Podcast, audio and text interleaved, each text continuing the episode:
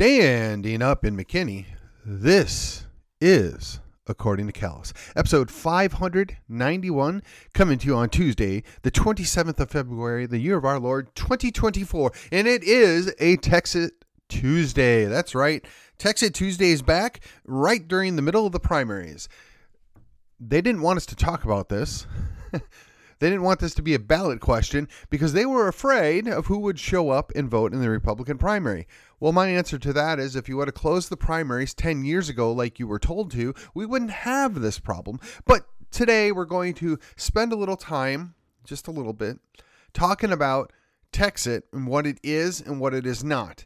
I think that it's very easy to throw around words, many of those words which will probably get this flagged and probably give me two episodes in a row that uh, mysteriously have less than 100 listens or downloads if you prefer. But nevertheless, we must do this. It is necessary. In the context of Texit, there are three words that are thrown around quite often. And I decided that I would take the time to go to the dictionary and give you the definition and then ask you if you think that that fits what the explanation of what's going on is or does it maybe even fit something else better. So the first thing we're going to talk about is the word traitor. Oh, you know what? Before we get into that, okay, I'm deviating from the normal practice here. Uh, the way you can help me overcome the algorithm, the way you can help me continue to make an impact and grow the program is to like, share, and subscribe to this program. Follow me on your social media of choice. Follow, subscribe to the podcast at your favorite podcatcher. Just know I have a page and a group over at Facebook, and I drop in over at MeWe and Gab. And I usually respond if you are kind enough to put in something for me to read. In addition, my email and Phone number is readily available at my website, which is according to callus.com. And you know what? Most of my stuff is still up at YouTube as well. So here we go. On with the program. All right. So when you're talking about the context of Texit, and you're talking about, let's call them people that would like to conflate terms, which is a nice way of saying they exaggerate or they lie, but we're, we're going to be specific. We're, terms matter right? Truth matters. How you say it matters. And we want to be fair and honest in all of our dealings. So I have pulled up my uh, Brave search engine here, and I'm going to go to the dictionaries that are readily available online. The first word I'm going to look up is is traitor. Now, the reason why is because it's very easily thrown at people that you are a traitor because you support Texit. Well, let's think about this. The dictionary meaning, courtesy of Merriam Webster, is the meaning of traitor is one who betrays another's trust or is false to an obligation or duty. Okay, that's fair enough. The Cambridge Dictionary says a person who is not loyal or stops being loyal to their own country, social class, or beliefs oh, okay. But in the context of which we're discussing, I don't think that that's appropriate. So let's go down to Britannica, right? The Encyclopedia Britannica, back when Britain was actually a world power, if you will. And it defines it as a person who is not loyal to his or her own country, a person who betrays a country or a group of people by helping and supporting the enemy. So you'd be called a traitor or perhaps traitoress, right? So that means that you would be capable or guilty of treason, right? That was another definition that I ran across when I was looking this up ahead of time. The reason why is I think it's very important that if we're going to use words, if we're going to make accusations, um, that we are open and upfront and make sure that we're using the right word that properly fits this. So, because now we've got another word here, let's look up what the word treason means because that's what a traitor is, right? Somebody that is capable of or has actually, in fact, done that. And treason is betrayal of allegiance towards one's own country, especially by committing hostile acts against it or aiding its enemies in committing sub- such actions. Okay, So, treason, in a sense, is you take action against your country or you help somebody else take action against your country. So, now that we know what treason is, right? And traitor is basically somebody that is committed or is capable of committing treason. So, when you look at traitor and you look at treason, I don't think it would be fair to say that anybody within the realm of being pro Texit is actually this because we are maintaining our allegiance towards Texas. We're putting Texas first, right? So, and then we're not looking to destroy the United States. We're not looking to harm the United States, although some would say by Texas leaving it would harm the United States. That's debatable. That's certainly up for discussion. Okay. So, that being said, and we're not in favor of using violence. That that's an important distinction which will come up again here later. So let's talk about sedition because sedition is the other word that gets thrown around, right? You're a traitor or you're seditious. Well, I'm going to pull this back up here and this, the word sedition means conduct or language inciting rebellion against the authority of the state or insurrection slash rebellion, right? Now that's the uh, the easy way. Let's let's go to Britannica here and see if it's got a it's a criminal offense against the state. Sedition may have the same ultimate effect of tre- treason, but it's generally limited to the defense of organizing or encouraging opposition to government in a manner that would be a dangerous offense. Or I, I should say, it falls short of the more dangerous offense. So they're looking at it as a criminal offense. Okay. Let's go here. Uh, let's see. Da, da, da, and the, the Book of English Law says it's the vaguest of all offenses. Speaking or writing words calculated to excite disaffection against the Constitution as by law established to procure alteration of it. So essentially, anytime that you want to get the Constitution changed or amended, you could be charged with sedition. So, all you folks out there that are um, wanting to amend the Constitution, Convention of States folks, in theory, you could be charged with sedition. All the civil rights people could be, in theory, charged with sedition. So we now know that this is an incredibly vague thing, and the statute is not super helpful. But if we go to the most simplest thing, you're inciting resistance or insurrection. Okay. Well, resistance really doesn't need a- any definition. I think that's pretty simple. You're opposed to something, right? So let's go look up insurrection, and, not the uh, crazy thing that they made up uh, about January. We're going to focus on the dictionary definition because it's the instance of. Hmm. Let's make sure I get this correct here. One second. So the idea behind an insurrection is basically an open revolt against a civil authority or a constituted government. Okay. So that means we're going to have a civil authority or a lawful authority or the civil government. Okay. So let, let's talk about this a little bit now. So if you are working to damage your country or to allow or assist other enemies to damage or assist your country, or I'm sorry, to assist others to damage your country, excuse me, excuse me. That would be following under the treason, right? That would be a treasonous act. So if we looked right now and said to ourselves, okay, who do we see that is actually working to hurt our country and is working with our enemies to damage our country and perhaps even getting payoffs from said actors to damage our country. Do you draw any conclusions here? Now, I can tell you with some level of certainty nobody that I know involved with TNM, that's the Texas nationalist movement, is getting payoffs from China or Ukraine. I'm just saying. So, if we're going to throw around that word, perhaps we ought to focus on individuals that are known, or at least thought to be known, to be getting payola from foreign countries or actors that are actively damaging our country. So, if we're going to actually use that language rather than certain state representatives going after individuals that feel strongly about Texas independence, perhaps they should focus at other elected officials that are actively working against and damaging the country that they're supposed to be leading. I mean, I don't think I'm asking for too much here. I would really like to see that done. I would like to see some prosecutions of even former elected officials or appointed officials that have damaged and actively worked against the greater interest of these United States, especially as it affects Texas directly by some of the bad actions that have taken place. But I won't hold my breath.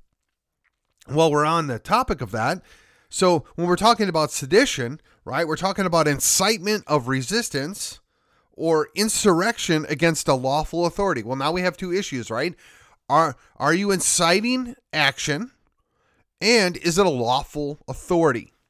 So, the Constitution pretty much mandates that you have to act in a certain manner in order to be considered lawful in your actions. So, if you're acting outside of those, you're being unlawful right? So if you are not fulfilling the terms of the contract, the Constitution, you're in violation of that. So you're outside of your civil authority, uns- outside of the constituted government constraints.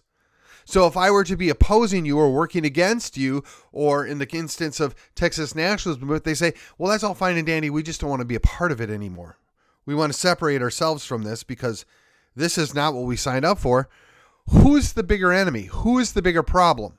the person that's violating the contract, the person that's not doing what they're supposed to be doing, or the person that's calling it out and saying, yeah, we're going to go our own way here.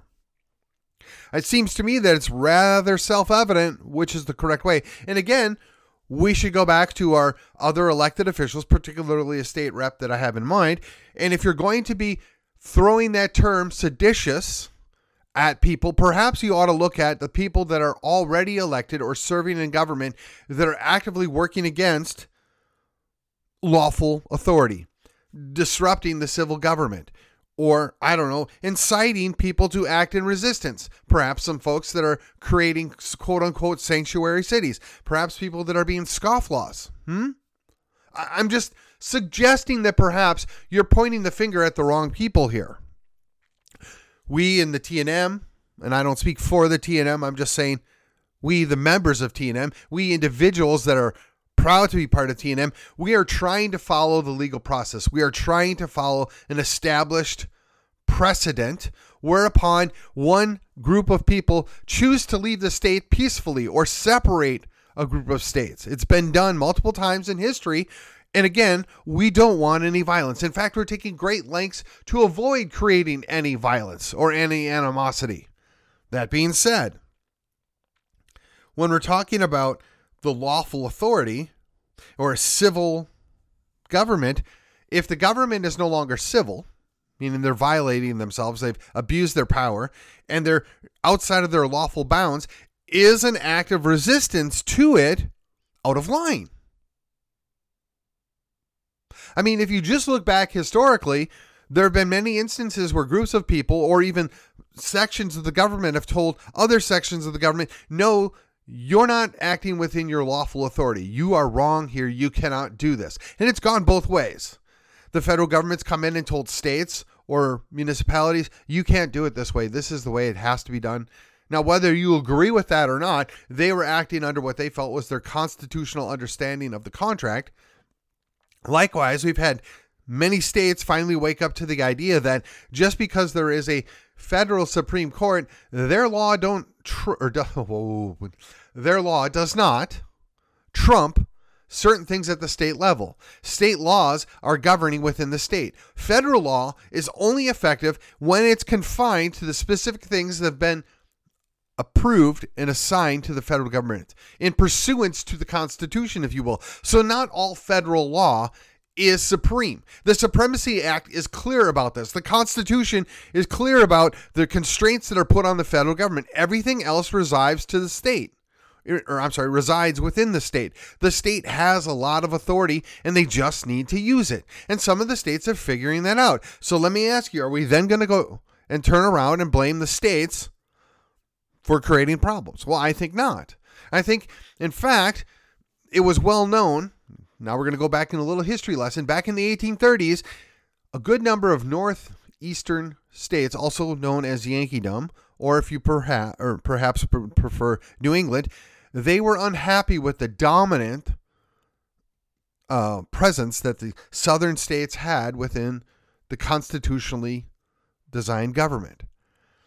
They didn't get the things that they wanted, so they threatened to leave the compact. They threatened to go their own way. In the southern states, being well aware that one, this was legal, two, it was appropriate, and three, it would damage the union and it was going to have negative effects for all involved, said, you know what? We're going to negotiate a settlement here. We're going to work something out so that we can stay as part of the union, so we can maintain this compact of states.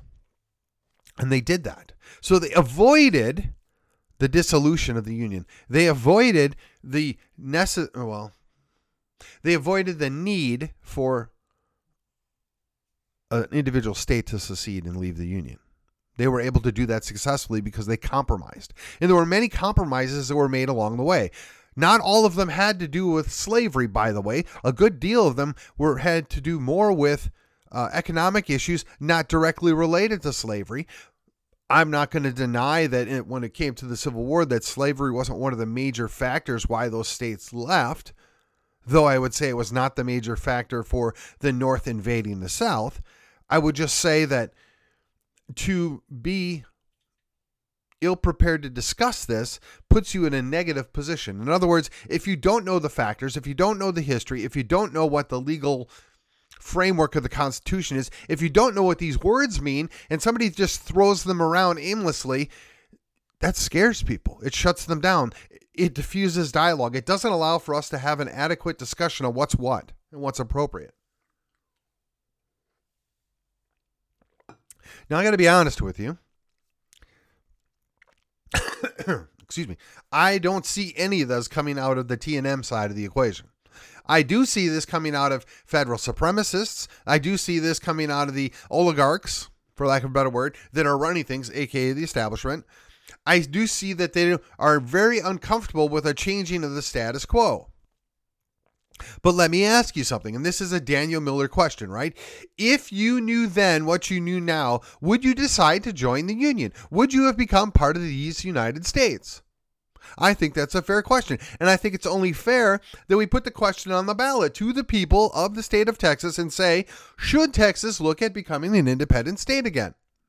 A ballot question is really nothing more than a popularity contest. Or if you would uh, prefer a poll, and perhaps a very accurate poll based upon the voters that show up. Now, I am convinced that one of the reasons why it has not been put on the ballot is the Republican Party itself is one fearful of this, right? There's a large faction within the Republican Party that likes the things the way they are. They like being able to whine about what's going on in DC. They like the position they're put in. They don't want to take on the risk or the responsibility of creating a new and independent nation. I get that. In fact, to a certain extent, I could, or extent, I could respect that if they were just recognizing their limitations. If they were fearful, I would be disappointed in them, but I could at least respect that if they would be honest about their fear. In fact, there's a lot of naysayers out there that say there's going to be an invasion. The United States will never let us leave. They're going to come put us down. It's going to be violent action. I'm like, why?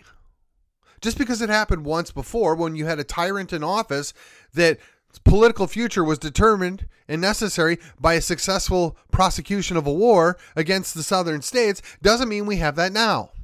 It doesn't mean that the army as constructed would go along with it now. It doesn't mean that the navy would partake. It doesn't mean the air force would partake. You could be given off, or I'm sorry, you could be given off, or boy, let me try this again.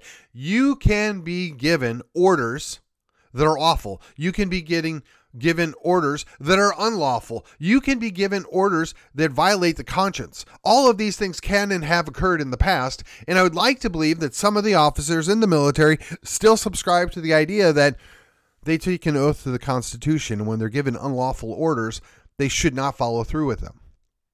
Unfortunately, with the hmm, perversion of the ranks, right, and the dissolution of good standards, we probably have a lot more officers that are just a okay with doing whatever they're told and not questioning anything. In fact, I think there's a possibility we might have some sociopaths in charge that are perfectly fine with killing innocent people. I, I'm hoping I'm wrong, but it's possible. In fact, some would say it's been designed to be that way. I'm not comfortable saying that. I'm just putting it out there. So, the other part is when you're talking about going against a lawful authority and you're talking about what it would be to be an insurrection, right? We got to revisit this word for just a moment. It talks about an open revolt, often with violence. Well, an open revolt means that you're wanting to dispose of or oppose a government in place. We're not wanting to do that. We're wanting to separate. We're saying you can keep all your power and authority in the confines of the national government. We're just going to take Texas and go our own way. Likewise, we are not being violent, nor do we encourage violence. Now, we need to be prepared for war, right? If you want peace, you need to prepare for war. I get it. But nobody's acting on that. Nobody wants to act on that. In fact, I have counseled here many, many times that you don't want that. You don't want civil war. You don't want a violent outcome. Everybody loses. The whole idea of a civil divorce, right? A national divorce is to let people go their own way even when that happens, a divorce can be amicable, right? You can separate on peaceful terms. If you look at the Czech Republic and Slovakia, they separated on peaceful terms. They're very good partners to each other as their own entities. If you look at the breakup of Hungary into smaller parts, they were very good. Now, if you want to look at Yugoslavia, that was another mess. But then consider how Yugoslavia was put together and how it was held together, now you might understand when you then put it in the historical context of the conquests that went on in what was formerly Yugoslavia, why it's the mess that it is. Even if you take time out and you look at the Ukraine, I'm sorry, Ukraine, the country Ukraine, the Russians moved massive quantities of Russians there to bring stability and a love for Russia to Ukraine that maybe didn't exist at the time of the Soviet Union. That was a good strategy and it worked. And if you look, very much the same thing is going on right now. They're bringing in people in massive quantities to these United States who are going to be loyal to the federal government for many, many reasons, mostly cash. Let's just be honest, mostly cash. So when you're looking at what's happening in the state of Texas, right, it's going to be harder and harder to get that separation and to maintain our own unique culture. To to benefit from the Texian or even Tejano view of things, if you're disrupting that and displacing that with massive influxes of people, particularly from the coasts or other Central American countries, that's going to have deleterious or negative long term effects on that which is Texas. So we're running out of time where we can effectively make this change. And I think the federal government and the oligarchs are well aware of this, which is why they are encouraging and indeed making it possible for these things to happen. So then again, I revisit the idea who is being traitorous? Who is causing damage to their country? Who is undermining civil government? Is it us? Or is it perhaps somebody else? When you're talking about the idea of sedition, could it not be said that somebody that's currently uh, a resident in D.C. worked to support and protect those that were bringing about violence and damage to our nation in the summer of love in 2020? Yet that person has no negative consequence. So the real question is what is the proper way to resist an uncivil government, a government that is violating their lawful constraints? Well, you do have interposition, which is a lower level of government telling the higher level of government, yeah, we're not going to play along with that. We're not going to partake in that. You are wrong. And then you have nullification, that is, a state or perhaps even a local locality telling the higher level of government, uh, we believe you've got this wrong and we're not going to enforce it. As a matter of fact, we're going to say that law or that ruling is not relevant in our location. Now, this has happened successfully many times in the last 20 years. Just look at all the drug laws that states have nullified. Now, you can be uncomfortable with that. You can actually be supportive of keeping drugs illegal. I'm not taking a position on that one way or another. I'm merely stating that it's happened, it's happened successfully, and that's where we're at right now. The states are doing what they want. Much like the sanctuary cities, they have created a crisis, yes, but nobody's done anything about it, not even in our home state of Texas.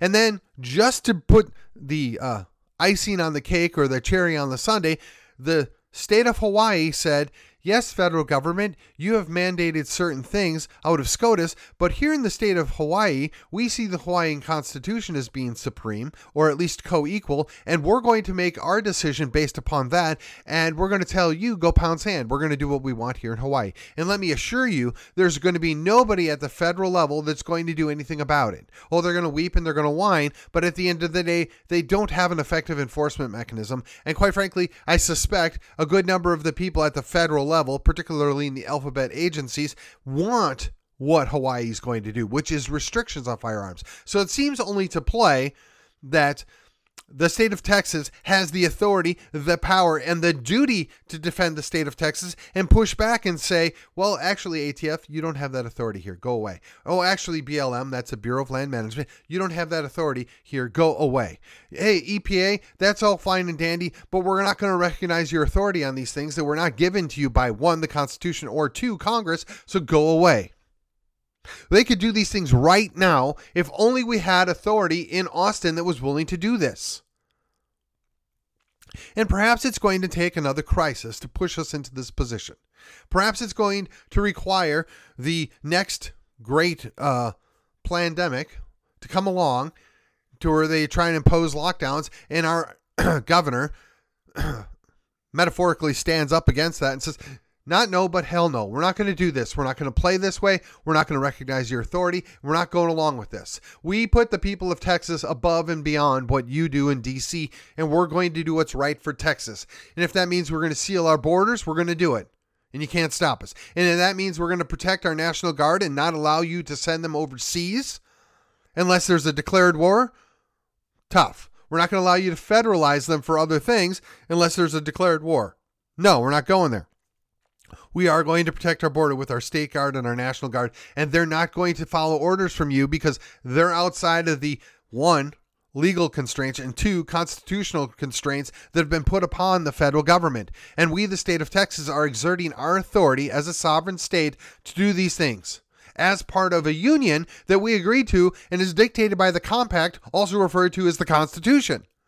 And until we are willing to do that we're going to keep losing so, those folks over at TNM, myself included, we would love to start with just the state of Texas to stand up for itself and to push back on these unconstitutional edicts, mandates, and laws and tell them to go pound sand.